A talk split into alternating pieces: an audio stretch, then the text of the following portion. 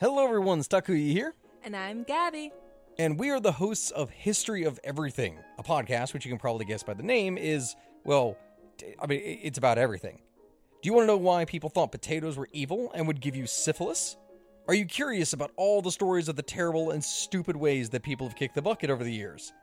Do you want to hear tales about all of the different badasses of history and the lives that they had brought to life? Well, if so, then look no further. History of Everything is just the right podcast for you. It's available on Spotify, Pandora, and anywhere else that you get your podcast from.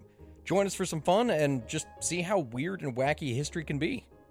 Hi, I'm Neil. And I'm Ken. And we are from the Triviality Podcast, a pub trivia-style game show where a lack of seriousness meets a little bit of knowledge. Join us each week for an hour-long game of general knowledge trivia featuring special guests from around the world, plus tons of extra themed episodes. If you want to improve your trivia game, or you just want to scream at us in your car when we get easy questions wrong, then we're the show for you. Find Triviality on all your favorite podcast apps. But you know that, because you're already listening to a podcast. What follows may not be suitable for all audiences. Listener discretion is advised. The world is full of stories. Stories of mysteries. Of curiosities. Of oddities.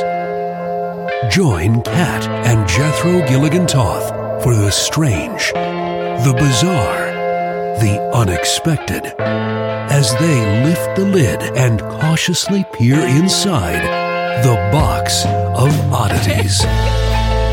This is so weird. Yeah, yeah. Um, I... I got snowed in in Maine, so um, I'm I'm on I'm in Maine, and Kat's in. I miss in, you so much. I miss you so much. But you sound great. Well, all things considered, I think we will pull this off. Um, we I did record my story before I left, mm-hmm. so that's good anyway. But uh, yeah, I, I forgot that in Bangor, Maine, it constantly snows. Uh, please describe your situation right now, because we are FaceTiming. This is the oddest setup for recording a podcast I've ever experienced or seen. So describe what's going on on your end. Okay, well, I'm FaceTiming you, as you as you mentioned, so the audio from my side is not going to be as good, um, but I've got a pillow fort that I've made in hopes to uh, keep the sound at least a little less echoey. It is confusing, and I just want to make sure that this works. And I'm uh, hopeful? Yeah. Question mark? Well, if if you're hearing this right now, uh, freaks, then uh, Which obviously it worked. They are. Yeah. So.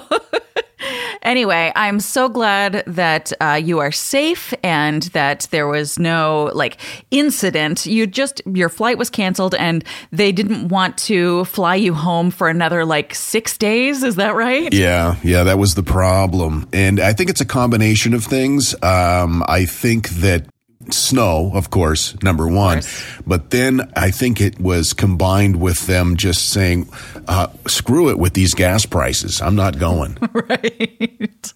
Well, I can't say that I love it because I miss you terribly. If you were wondering why I had to leave without Kat, um, I had to zip up for a family issue. And uh, it was just going to be for a couple of days. But here we are. Thanks, Maine. Okay, so you've already recorded your story, so I'm going to pop that in, and then I'll do my story, and then we'll wrap this up together? Yeah, that sounds good. Okay. Well, it's been said that something evil lurks in the deep forests in the town of Flatwoods in Braxton County, West Virginia. It was first spotted nearly seventy years ago, and there's little known about the Braxton County monster. The story begins on September twelfth, nineteen fifty-two, in the forests of Braxton County. That makes sense. Otherwise, it would be weird to call it the Braxton County monster if it lived elsewhere. That would cause a great deal of confusion, I would think. No one knows for sure what they saw, but one thing everybody agrees on is that the terror that was felt that night echoes down through the decades.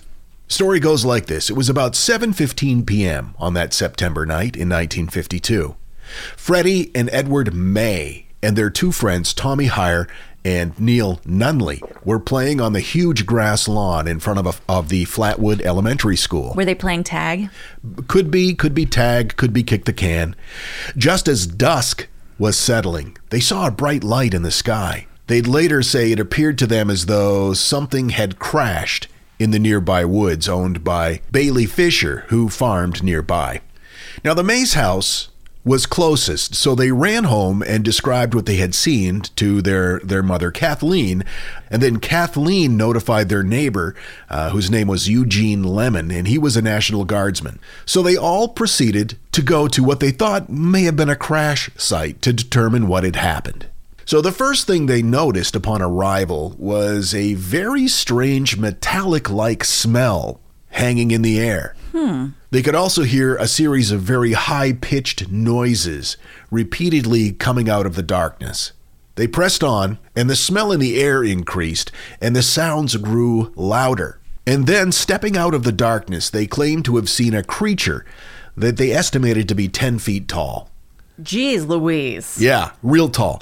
They described it as wearing a metal-like dress covering with a spade-shaped hood or head. They described this, the creature's hands as being clawed and twisted. But this creature was also, like, wide, right? So he was proportionate, not just tall and skinny and creepy? Uh, pretty tall and skinny and creepy, oh. based on the photos. Or not the photos, the, the artist's conception. They described the creature's eyes as glowing orange in color. The creature itself seemed to float above the ground. Oh. And it glided back and forth, making a hissing sound. What the heck? I would have shit myself.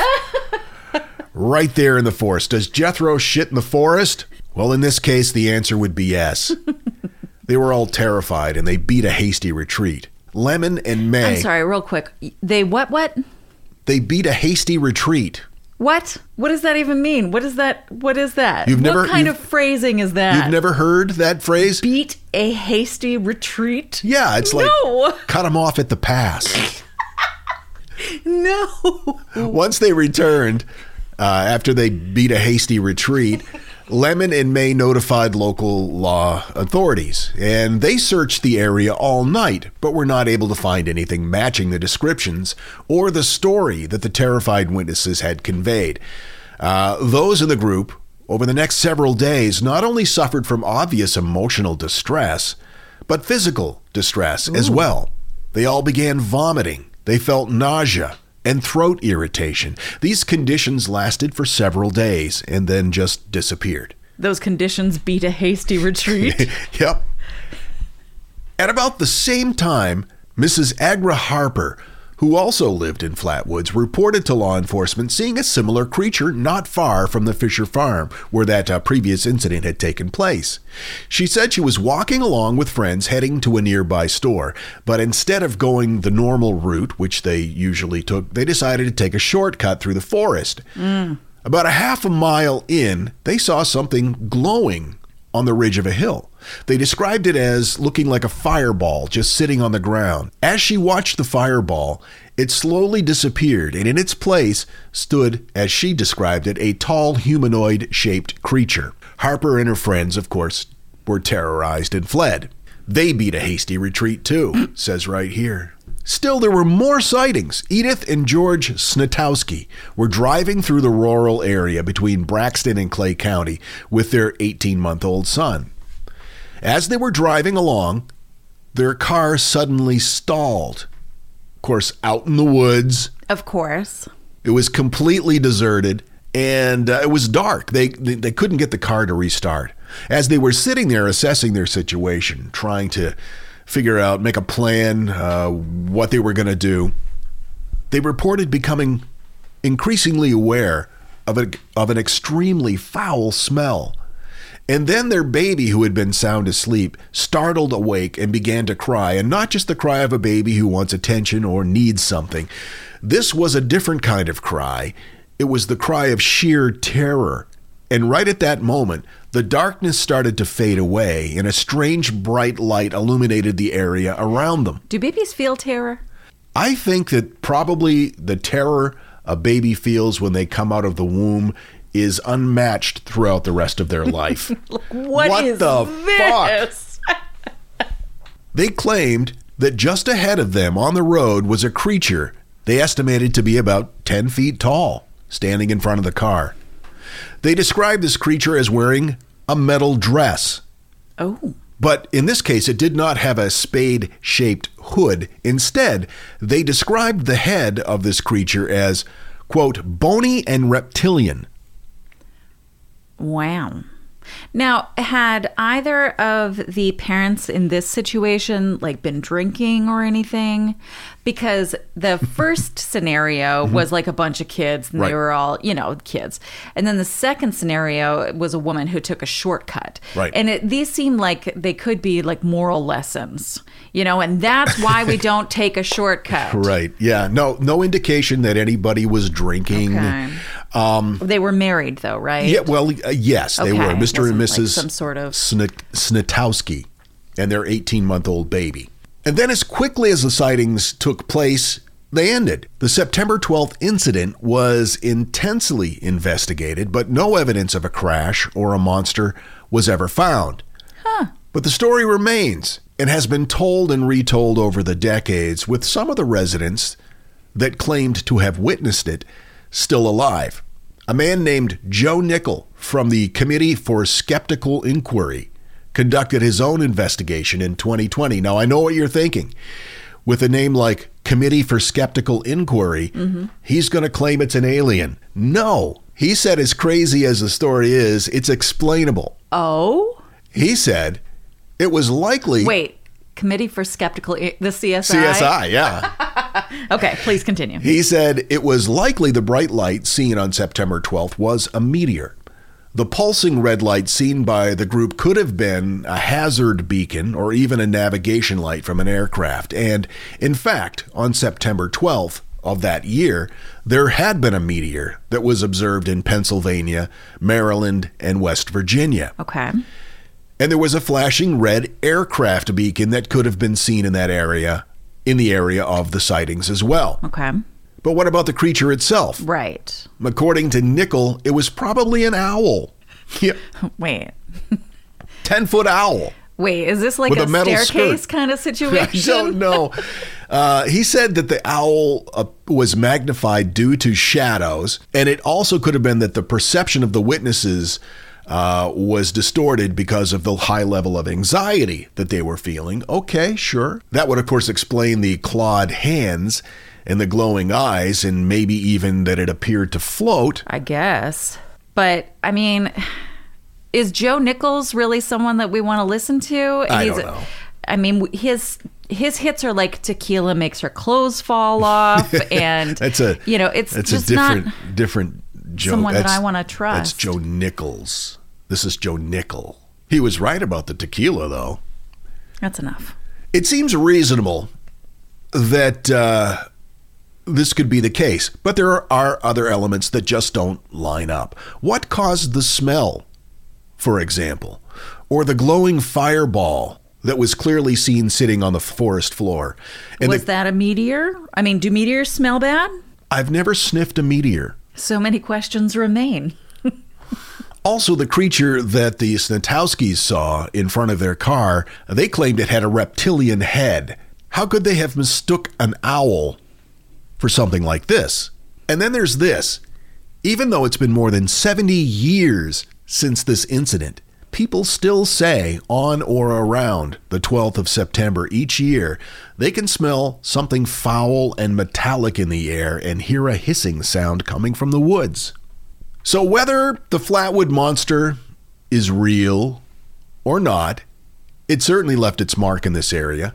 The town has officially been des- uh, designated, quote, home of the green monster. I always thought that was Fenway Park. They also celebrate Flatwood Days. It's a festival they celebrate every year in the memory of the monster. Oh. Uh, there's also a Flatwoods Monster Museum dedicated to the, to the sightings. Even though no more sightings of whatever this was, the uh, the legacy lives on. Do they have monster-related events at the festival? I'm not really sure, but I think we should put it on our list of uh, potential festivals that we visit. I'm absolutely interested. I also find it interesting that uh, it was described as an owl, that the explanation was that they had seen an owl. Right. There is a book out, and I haven't read it yet, but it talks about the increased frequency of owl sightings in and around uh, things that we perceive as paranormal or perhaps alien aircraft, U F O sightings, things like that. Mm, the owls are not what they seem. Exactly. David Lynch was onto something. Anyway, I'm going to get that book and read that, and then I'll report back to you. Okay. Okay. The Box of Oddities with Kat and Jethro Gilligan-Toth. I've got to tell you, the longer we've had our Aura Frame, the more I love it. I have kids, and they live about three thousand miles away. And my daughter is expecting a child, and she has been sending me updates on her baby bump through the Aura Frame. And since I can't be there to experience it with her, it's the next best thing. And speaking of mothers, if you're looking for the perfect gift to celebrate your mom in your life, Aura Frames are beautiful Wi-Fi connected digital picture frames. It allows you to share and display unlimited photos. It's super easy to upload and super easy to share photos with the Aura app. And here's the thing, if you're giving Aura as a gift, you can even personalize the frame with preloaded photos and memories. We love Aura Frames, and living so far away from family, thanks to Aura, it's the next best thing. It's like, it's like almost being there. And right now, Aura has a great deal for Mother's Day. Box of Oddities freaks can save on the perfect gift by visiting aura frames dot com to get thirty dollars off, plus free shipping on their best-selling frame. That's A U R A frames dot com. Use code oddities at checkout to save. That's A U R A frames dot com and use code oddities at checkout, and you will save. Thanks, Aura Frames, for bringing my family a little bit closer.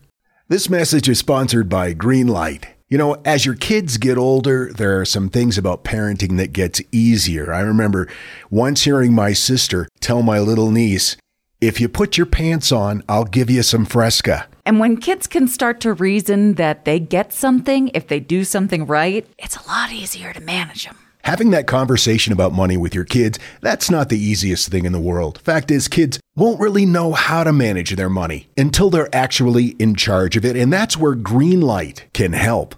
Greenlight is a debit card and money app made just for families. Parents can send money to their kids and keep an eye on the kids' spending and savings, while kids and teens build money confidence and lifelong financial literacy skills. Your kids will learn how to save, invest, and spend wisely thanks to the games that teach kids skills in a fun, accessible way. When I was a kid, I had expected chores, and then I had bonus chores. And bonus chores were where I earned money. And so if you're thinking like, hey, my kid should be doing stuff around the house, yeah, no, you're not wrong. But maybe there's extra ways that they can learn how to be a successful financial money person. What was one of the bonus chores that you had to do? Rub my mom's feet. And what did that pay? I don't know, like a quarter or something. Millions of parents and kids are learning about money on Greenlight. It's the easy, convenient way for parents to raise financially smart kids and families to navigate their life together. Sign up for Greenlight today and get your first month free when you go to greenlight.com slash oddities. That's greenlight.com slash oddities to try Greenlight for free. Greenlight.com slash oddities. And now, that thing in the middle. Pufferfish release a toxin when they puff out that is meant to impair the attacker so they can safely escape. Unfortunately, this does not work on dolphins. It actually gets dolphins high. So they purposefully freak them out to inflate them and then pass them around to their dolphin friends to get high. Because dolphins are dicks. We got an email from Mike It says, first off, good morning. I wanted to give you guys maybe a slight chuckle for the day. While listening to the newest episode and hearing my name, I did the biggest fangirl squeal in my entire life. Now, we talked about Mike because he sent us a bag of Stirred Nerd coffee. And uh, this is coconut and caramel. And I, the last time we mentioned it, I hadn't tried it yet, and I am thrilled to report that it's delicious. Um, in fact, it's uh, four p.m., and I'm drinking a cup of it right now, so that's probably not a good idea. But anyway, Mike says, keep in mind I work in a warehouse where we manufacture vintage car parts, so I had about ten guys looking at me while I'm fangirling. Love it. I shared this episode with my friend who made the coffee, and he is also very excited. Anyway, thank you so much for making me and my friend's morning.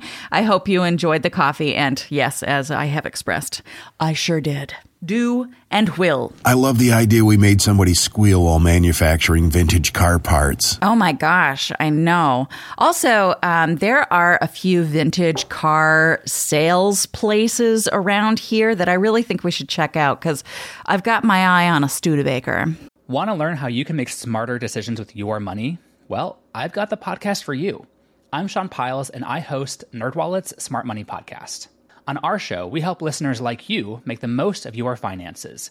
I sit down with NerdWallet's team of nerds, personal finance experts in credit cards, banking, investing, and more.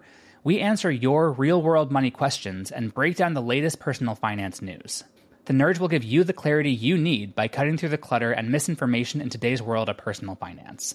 We don't promote get-rich-quick schemes or hype unrealistic side hustles.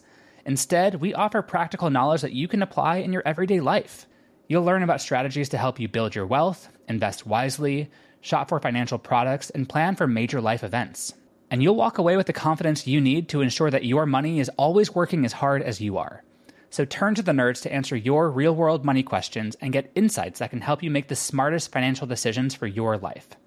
Listen to NerdWallet's Smart Money Podcast wherever you get your podcasts. When Johann Rahl received the letter on Christmas Day seventeen seventy-six, he put it away to read later. Maybe he thought it was a season's greeting and wanted to save it for the fireside. But what it actually was, was a warning, delivered to the Hessian colonel, letting him know that General George Washington was crossing the Delaware and would soon attack his forces. The next day, when Rahl lost the Battle of Trenton and died from two Colonial Boxing Day musket balls, the letter was found, unopened, in his vest pocket. As someone with fifteen thousand unread emails in his inbox, I feel like there's a lesson there. Oh well, this is The Constant, a history of getting things wrong. I'm Mark Chrysler. Every episode, we look at the bad ideas, mistakes, and accidents that misshaped our world. Find us at constant podcast dot com or wherever you get your podcasts.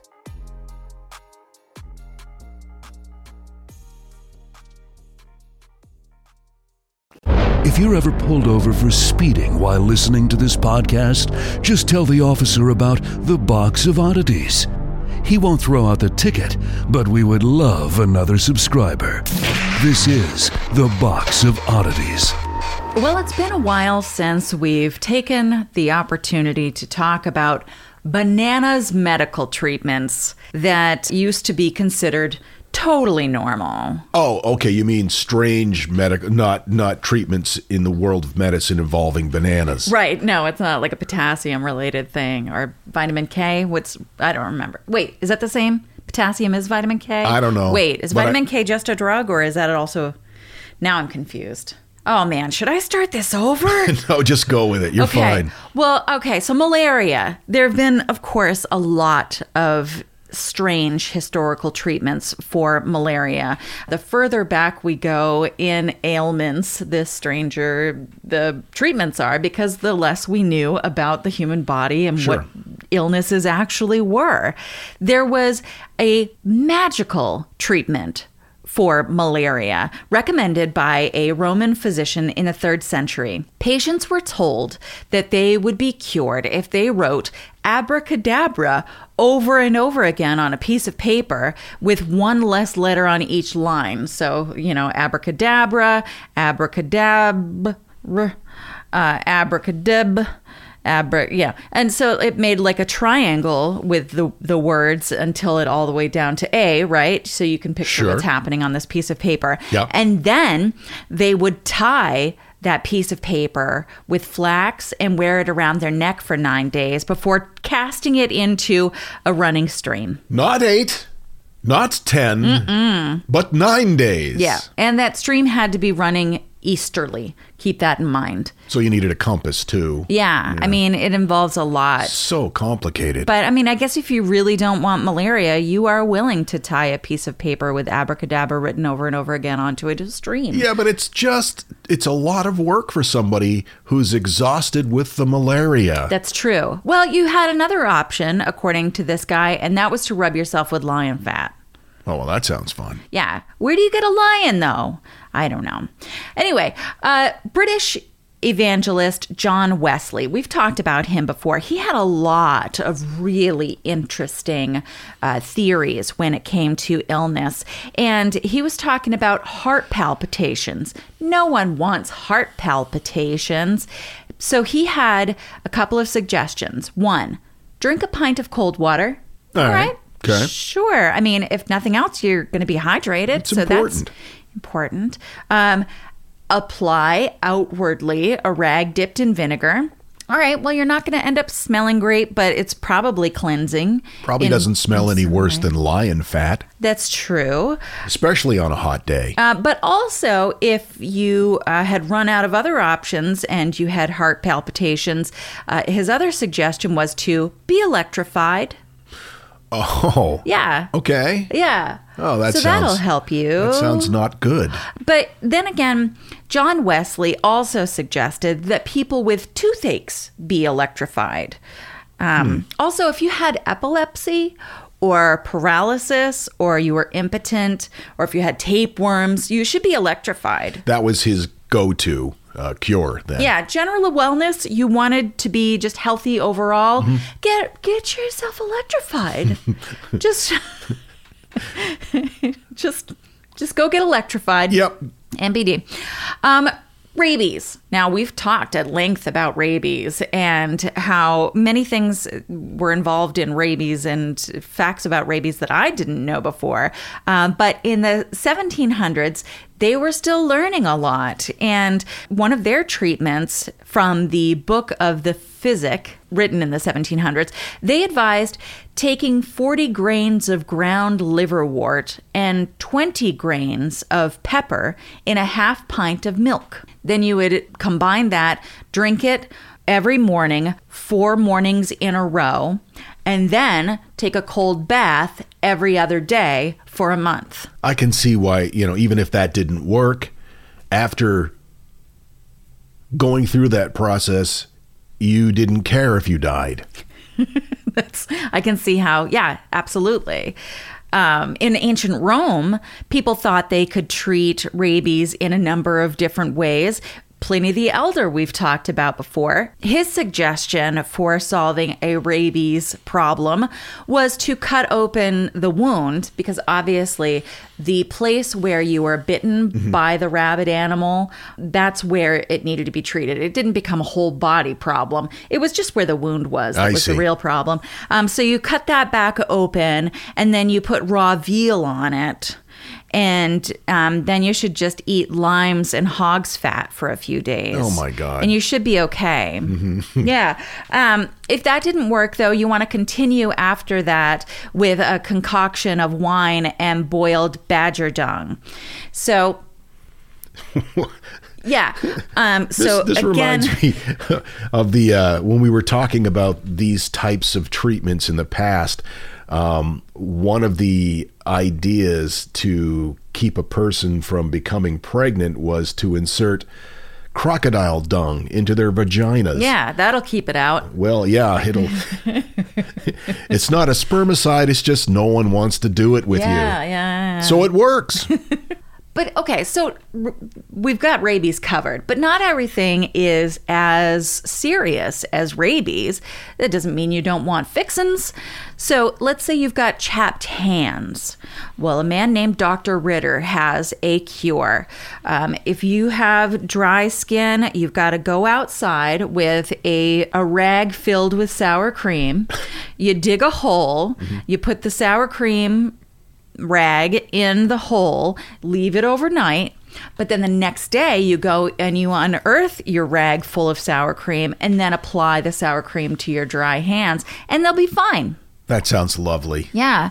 Nothing like some, I don't even know how to say it to make it sound more ridiculous. I don't think you need There's to. There's no, mm. no, no. So dry hands covered. Yeah. with with subterranean sour cream. But what if you've got swollen eyes? No one wants to walk around with puffy eyes. So what you should do is um, take a crab and dig its eyes out mm. and then throw the crab back in the water, which just seems rude, and then apply its eyes to the back of your neck.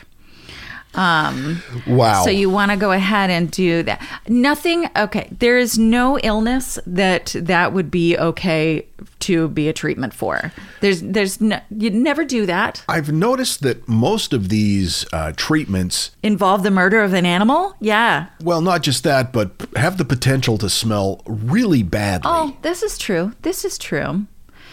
But sometimes in history, the illness itself was just as fantastical as the supposed cure. So as we've talked about before, hysteria, it's derived from hystera, meaning womb in Greek. And uh, of course, having a womb inherently made you weaker mentally and physically. Well, science is science. Yeah. Really. Aristotle actually suggested that a woman was just a deformed or mutilated man. Aristotle said that. Yeah. So if you're trying to figure out, like, what makes women so different? Why are they this way all the time? So for Hippocrates and his followers, there was a very simple explanation. The wandering womb. Oh, just kind of gets up and toodles about? Yeah, that's, yeah, exactly. The womb basically is an animal within an animal. It is an organ that moves itself hither and thither in the flanks. It's hungry for sperm and it's going to find it. Okay. And in this womb tootling around doing its own thing, it could put pressure on other organs. It could head upward and downward, left and right, colliding with the liver or the spleen. Well, oh. It's no wonder women are so hard to get along with. According to Aristasis, this could manifest in maladies like vertigo, a lack of strength, and, quote, the woman is pained in the veins on each side of the head. Hmm. Should the womb descend, there could be a strong sense of choking, a loss of speech and sensibility, and most dramatically, a very sudden, incredible death. For a time, a woman who was unwell was said to be womby. W- woomy. Really? So according to some of these fourth century doctors, there were two go-to sources of treatment. One... Be- beating a hasty retreat? Beating a hasty retreat from that womb. It was coming after you, sperm. Rawr. Rawr. One, of course, is sexual intercourse, especially if it resulted in pregnancy, mm. uh, because a pregnant womb is a not bored womb. It's, it's a happy it's womb. It's occupied. And if a womb is bored, that's when it's going to go roaming around your body mm-hmm. looking for trouble. So basically, a woman should be pregnant as often as possible, and therefore your womb's going to be kept in its rightful place. Sure. But there were other treatments, of course, and that usually had to do with the womb's strong sense of smell. Yes, the womb has a weakness. It delights in fragrant smells, according to Aristasis, and it advances toward them. It also has an aversion to bad smells and flees from them. So obviously, if your womb, tootling about, if you've discovered that your womb has moved upward and is causing this choking thing, you want to put some roses near the vag hole so that way the womb will move back down toward the, the roses. But all right. All right. Maybe the womb's too far low. Maybe it's crushing your liver or something. So you want to make sure that you put some animal dung toward the vagina, mm-hmm. and that will make the womb scootle upward away from the the organ that's being crushed. Well, I am being serious. People in the olden days were dumb. I mean, Aristotle was an idiot. Now, there was a Byzantine physician by the name of Paul of Aegea who proposed a cure. His was for a broken womb, which could mean that it was too tootly, or it could mean that there was a buildup of menstrual blood or uh-huh. any uh, number of other things that could be wrong with a womb. You know, there's always something. Just needs to be drained like an igloo cooler. So, no. So his suggestions were, make the lady sneeze. Because if there's a buildup of something, you know, the sneezing will get rid of it, well, I guess. I, I sometimes pee a little bit when I sneeze.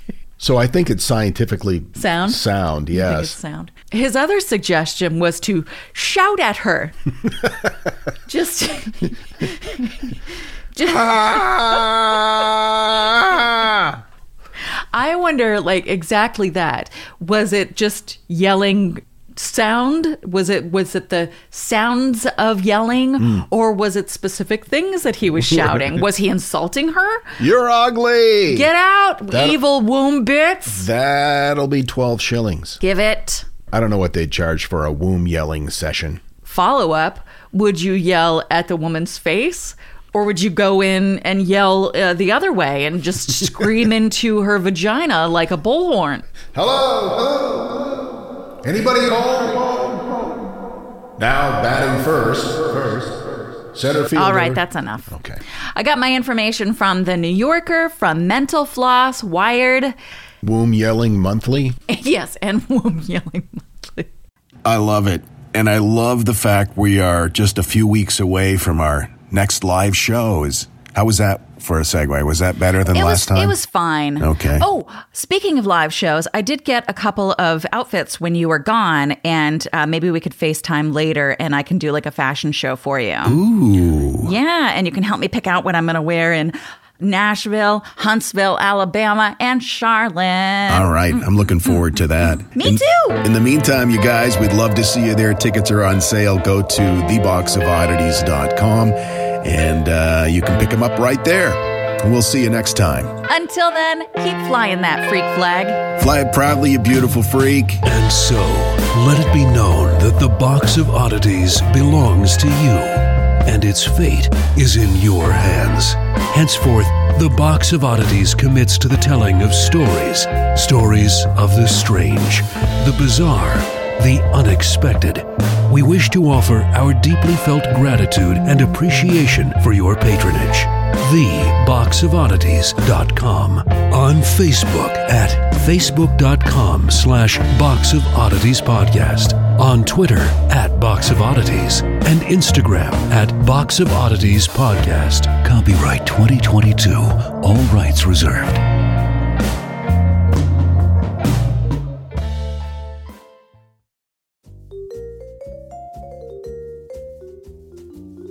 Do you love history but hate when it's stuffy and boring? Well, look no further and join me, Katie Charlwood, your friend, the neighborhood social scientist and reader of books, as I delve into unsolved historical mysteries, murders by gaslight, and of course, women who have been misrepresented through all time. On Who Did What Now, the history podcast that's not your history class. Listen wherever you get your podcasts. If you like this podcast, can we recommend another one? It's called Big Picture Science. You can hear it wherever you get your podcasts, and its name tells part of the story. The big picture questions and the most interesting research in science. Seth and I are the hosts. Seth is a scientist. I am Molly, and I'm a science journalist. And we talk to people smarter than us, and we have fun along the way. The show is called Big Picture Science, and as Seth said, you can hear it wherever you get your podcasts.